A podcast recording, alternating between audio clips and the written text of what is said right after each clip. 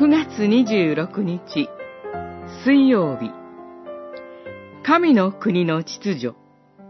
ルカによる福音書きゅうしょう。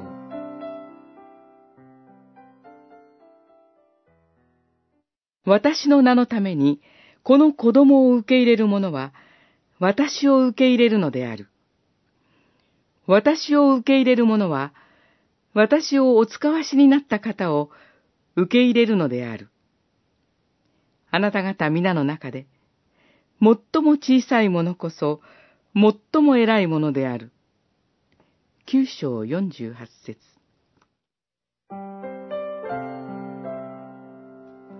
自分たちのうち、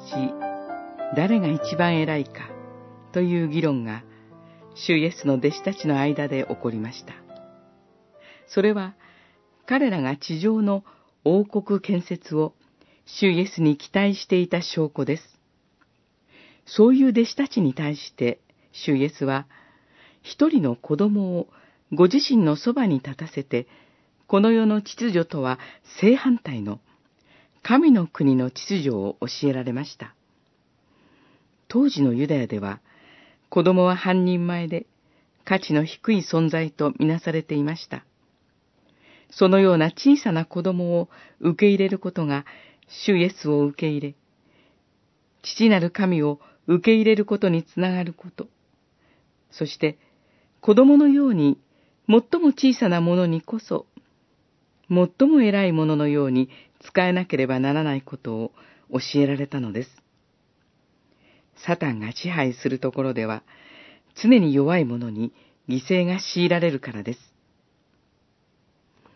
主イエスが病を癒し、悪霊を追い出されたのは、